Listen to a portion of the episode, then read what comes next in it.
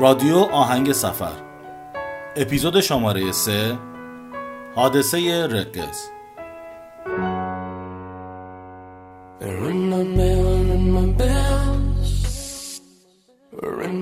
نزدیک ساعت چهار صبح رسیدیم دارم خونه راهنما. یه تیم هشت نفره بودیم و سریع حرکت کردیم به سمت دره. حدود ساعت نه بود که صبحانه رو سرچشمه خوردیم.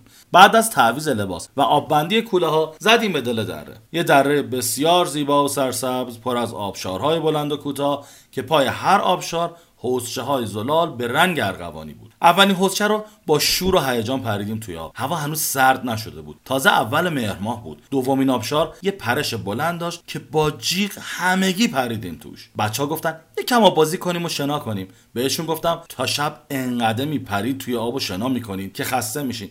الان برای آب بازی وقت تلف نکنید. را بیفتید بریم. اون روز ما اولین تیم بودیم که وارد دره شدیم.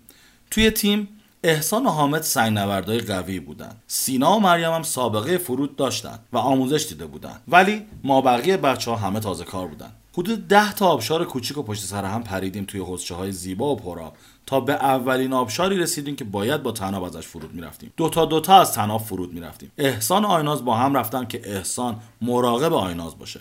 بعدش مریم و بعد هم علیرضا مرتضی که برادر بودن. نوبت سینا شد. من و راهنما بالای سرش ایستاده بودیم. دو متری که رفت پایین پای چپش از روی سنگ سر خورد و روی تناب چرخید. به سمت چپ و پاندول شد. فاصله دیواره که با اون برخورد کرد کمتر از یه متر بود. ولی ضربه آنچنان شدید بود که با صدای بلندی فریاد زد و گفت آی خندیدم. بهش گفتم سوسول بازی در نیار. برو پایین دیر شده که گفت درد دارم. گفتیم اشکالی نداره. ضربه خورده یه کم صبر کن آروم میشه.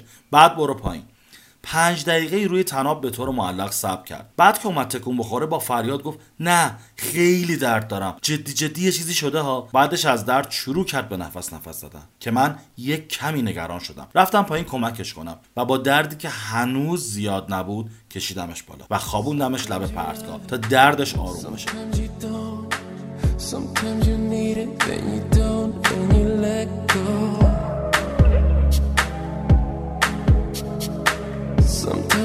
Sometimes we fall. It doesn't matter, baby, we can take it real slow. راهنما گفت یک کم صبر می‌کنیم ببینیم چی میشه صبر کردیم ولی دردش هر لحظه بیشتر می‌شد و استرس و نگرانی توی چهره من و سینا نمایان تر می‌شد دیگه بعد از نیم ساعت مطمئن شدیم که اتفاق جدی افتاده راهنما به من گفت برو پایین همه بچه ها رو از آبشار با تناب بیار بالا تا تصمیم بگیریم باید چی کار کنیم. رفتم پایین. آبشار حدود ده متری بود. با یه حوضچه بزرگ و عمق حدودا سه متر. به جز احسان به بچه ها نگفتم دقیقا چی شده. گفتم باید بریم بالا. سینا پاش ضربه خورده. یکم صبر می‌کنیم. حالش که خوب شد بعد ادامه میدیم. احسان اول رفت بالا و تناب فرستاد پایین. تناب میبستیم به بچه ها تا تناب بگیرن و از اون بالا برن.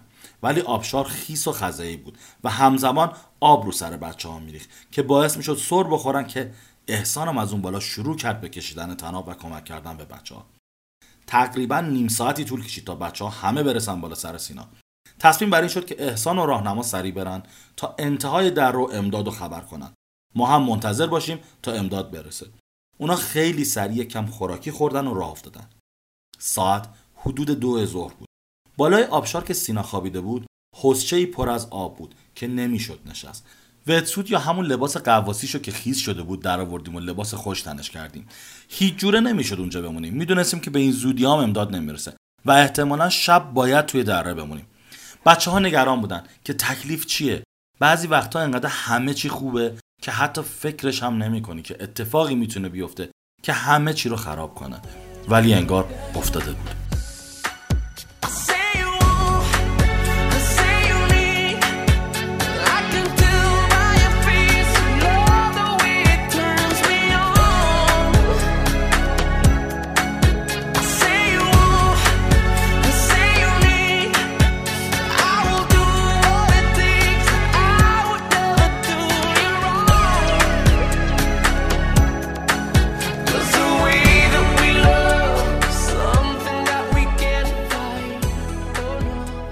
باید قضیه رو مدیریت می‌کردیم. قرار شد حامد پیش سینا بمونه تا من بقیه بچه ها رو برگردونم به سرچشمه که توی خشکی باشن تا امداد برسه.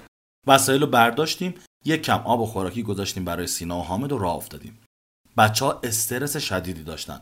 از یه طرف برنامه خراب شده بود و از یه طرف هیچکی نمی‌دونست قرار چه اتفاقی بیفته.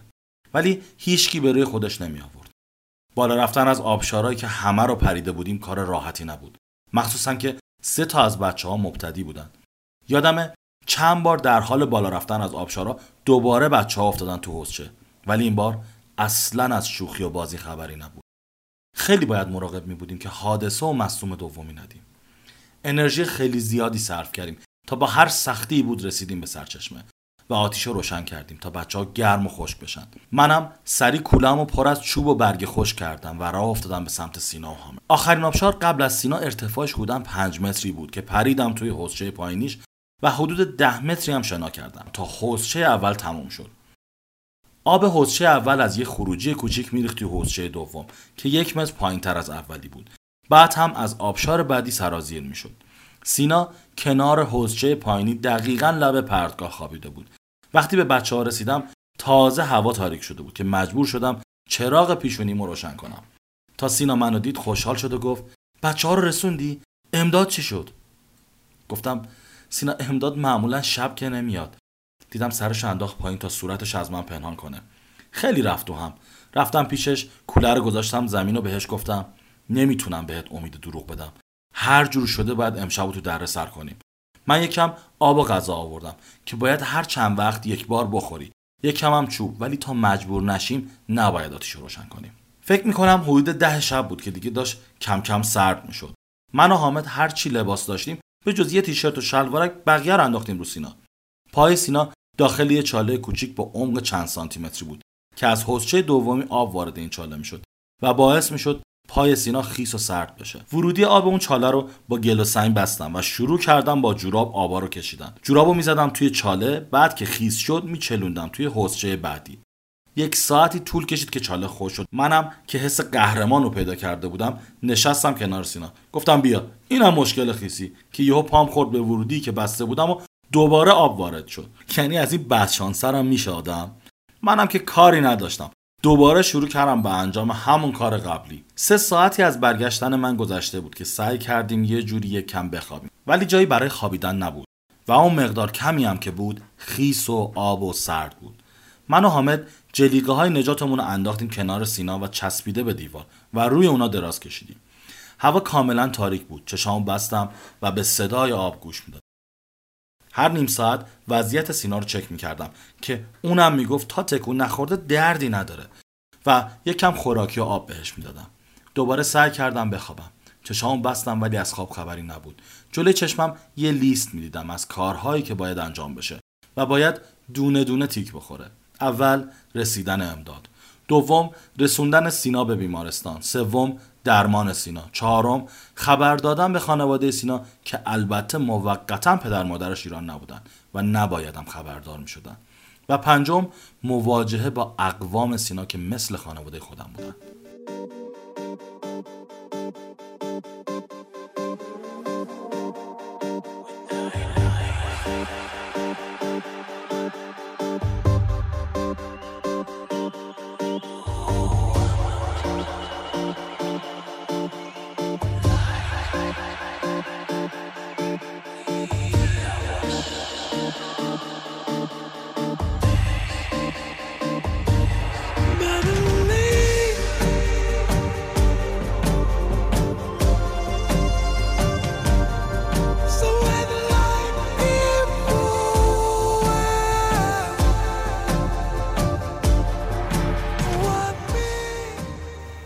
داشتم کارا رو لیست می‌کردم که سینا فریاد بلندی کشید و شروع کرد از درد به نفس نفس زدن. گفتم چی شد؟ گفت داشتم تست می‌کردم ببینم میشه پامو تکون بدم یا نه. سردم شده. نمی‌تونم دیگه تحمل کنم. حامد صدا کردم تا آتیش رو روشن کنه. با چوب های نیمه خیس و برگ و کاغذ بسته‌بندی خوراکی ها نیم ساعتی بیشتر طول کشید تا آتیش رو نزدیک سینا و چسبیده به دیوار سنگی روشن کنه. دو سه ساعتی با آتیش گرم شدیم. تا آتیش کم کم تموم شد. نمی‌دونم ساعت چند بود ولی اون شب یک سالی طول کشید. تموم نمی‌شد صبح نمی‌شد. بگذاریم که چه حرفایی بین من و سینا رد و بدل شد. هرچی زمان بیشتر میگذشت استرس و سرما هم بیشتر می‌شد. حرفای ما هم جدیتر. جوری که دمدمای صبح کار داشت به اعتراف و وصیت می‌کشید. ولی سعی کردیم با شوخی و خنده ازش بگذریم. آسمون رو نمی‌تونستیم ببینیم. به همین خاطر نمی‌دونستیم حتی حدودای ساعت چند هستش. دوباره سعی کردیم بخوابیم. اما سرما نمیذاشت. نمی‌دونم چقدر زمان گذشت که صدای افتادن چیزی توی آب رو از راه دور شنیدیم. چشامون رو باز کردیم به هم نگاه کردیم. سینا لبخندی زد و گفت امداد رسید. منم لیستم آوردم جلوی چشم و اولین گزینه رو تیک زدم. چند دقیقه بعد که تازه هوا روشن شده بود احسان آقای راهنما بالای سرم بودن. احسان تا ما گفت صبحانه چی دارید؟ ما هم خندیدیم و گفتیم چی میل دارید؟ تو امداد بیار ما بهت خاویار میدیم. گفت آماده کن خاویار رو که امداد داره از سرچشمه میاد. فقط اونا زیادن ها. تا نرسیدن صبحانه رو بخوریم که وقتی برسن خیارم برامون نمی‌ذارن چه برسه به خاویار؟ بچه های امداد از راه رسیدن. دوازده نفری بودن که با خود ما می‌شدیم 16 نفر. امدادگر نگاهی به پای سینا کرد و منو کشید کنار و گفت احتمال زیاد شکستگی ران پا هستش. ولی امیدوارم لگنش سالم باشه. سینا پرسید چی شده؟ بهش نگفتم داستان چه گفتم باید کمک کنی بذاریم روی بسکت یا همون سبد حمل مصدوم. بعد از بستن سینا بسکت رو میذاشیم روی دو تا تویوپ و روی آب میکشیدیم و دو طرف بسکت شنا می‌کردیم تا پای آبشار برسه. و بعد هم با تناب بسکت رو میکشیدیم بالای آبشار. حدود پنج ساعتی طول کشید تا با این وضعیت رسیدیم به سرچشمه و بقیه بچه های تیم اومدن استقبال ما.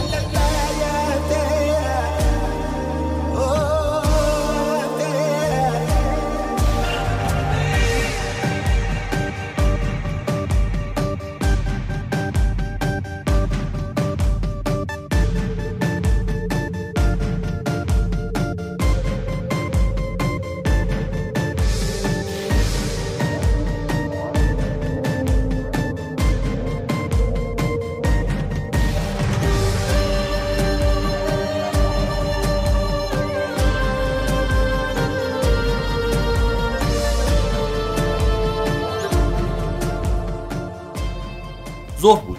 هوا خیلی داشت گرم می‌شد. مسئول امداد گفتش که لباساتون رو عوض کنید و نهار بخورین و یک کم بخوابین تا دو سه ساعت دیگه دوباره راه بیافتیم. فکر می‌کردم دومین گزینه هم تیک خورده ولی انگار از این خبرها نبود. گفتم مگه تموم نشد؟ بقیهش هم باید همینجوری ببریم؟ که خندید و با لحجه قشنگ شیرازی گفت کاکو فکر کردی اینجا خارج هلیکوپتر میاد دنبالت؟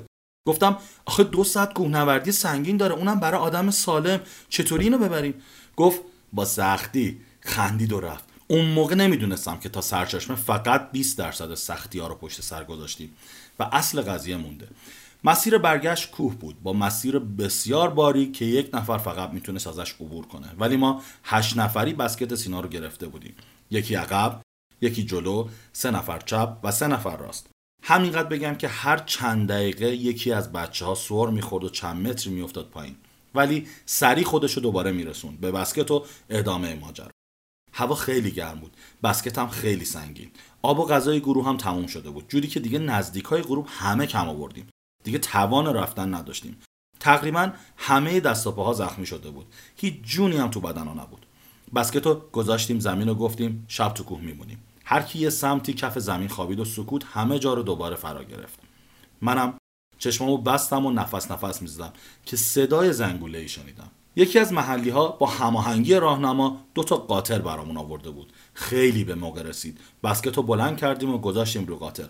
من و حامد دو طرف بسکت رو گرفتیم تا اگه قاطر از زیر بسکت در رفت سینا زمین نیفته و بقیه مسیر رو تا پای نیسان با قاطر رفتیم. و بعد هم آمبولانس هلال احمد و بیمارستان دارم از زمانی که حادثه رخ داد تا به بیمارستان برسیم 36 ساعت طول کشید. در طول کل مسیر سینا از بچه های امداد عذرخواهی می‌کرد و اونا هم با شوخی و خنده نمیذاشتن جو سنگین بشه. بچه های تیم خودمون تیم امداد و راهنما برامون از جون مایه گذاشتن. از اون به بعد هر جا توی کوه بچه های هلال احمر رو می‌بینم ناخداگاه بهشون سلام و ادای احترام می‌کنم چرا که لایق احترام هستن. سینا در بیمارستان شیراز عمل شد و الان یه پلاتین توی پاش هست.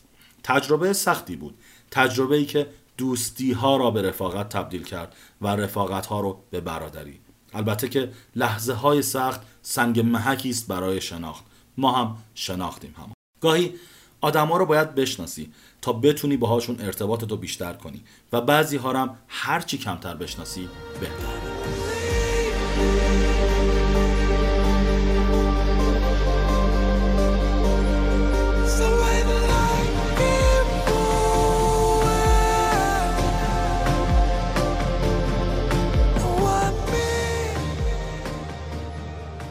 این داستان هر ساله تو دره های زیادی اتفاق میفته که دلیل اصلی اون می‌تونه آموزش ندیدن افرادی باشه که دره رو پیمایش می‌کنن. همین الان که در حال ضبط این پادکست هستیم متاسفانه مطلع شدیم. عزیزان زیادی در حال جستجو برای یافتن تیم 14 نفره ای هستند که در رود دز دچار حادثه شدن. یادمون باشه برای امداد رسانی به یک نفر مصدوم جونی یک تیم حداقل ده نفره به خطر میفته و یک حادثه می‌تونه سرآغاز حادثه های بدتری هم باشه. در انتها می‌خوام روی دو تا نکته تاکید کنم. اول اینکه در نوردی یک تفریح نیست و یک ورزش بسیار جدی و فنی هستش. دوم اینکه اگه به این ورزش زیبا و هیجان انگیز و البته پر ریسک علاقمند هستید حتما دوره های رسمی و فنی این ورزش رو بگذرونید. امیدوارم از دره ها لذت کافی رو ببرید.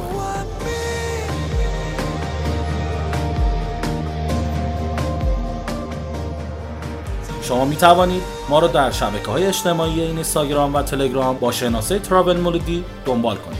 همچنین این رادیو رو می‌تونید در اپلیکیشن شنوتو، بیپ تیونز و هدفون دنبال کنید. همکارانی که منو در این پادکست همراهی کردن تهیه کننده و کارگردان سینا صدا بردار زهرا نویسنده این قسمت میلاد سردبیر و گوینده مهدی. منتظر سفرنامه های خوب شما عزیزان هستیم. قسمت بعد داستان پرحادثه سیستان و بلوچستان. تا پادکست بعدی خدا نگهدار.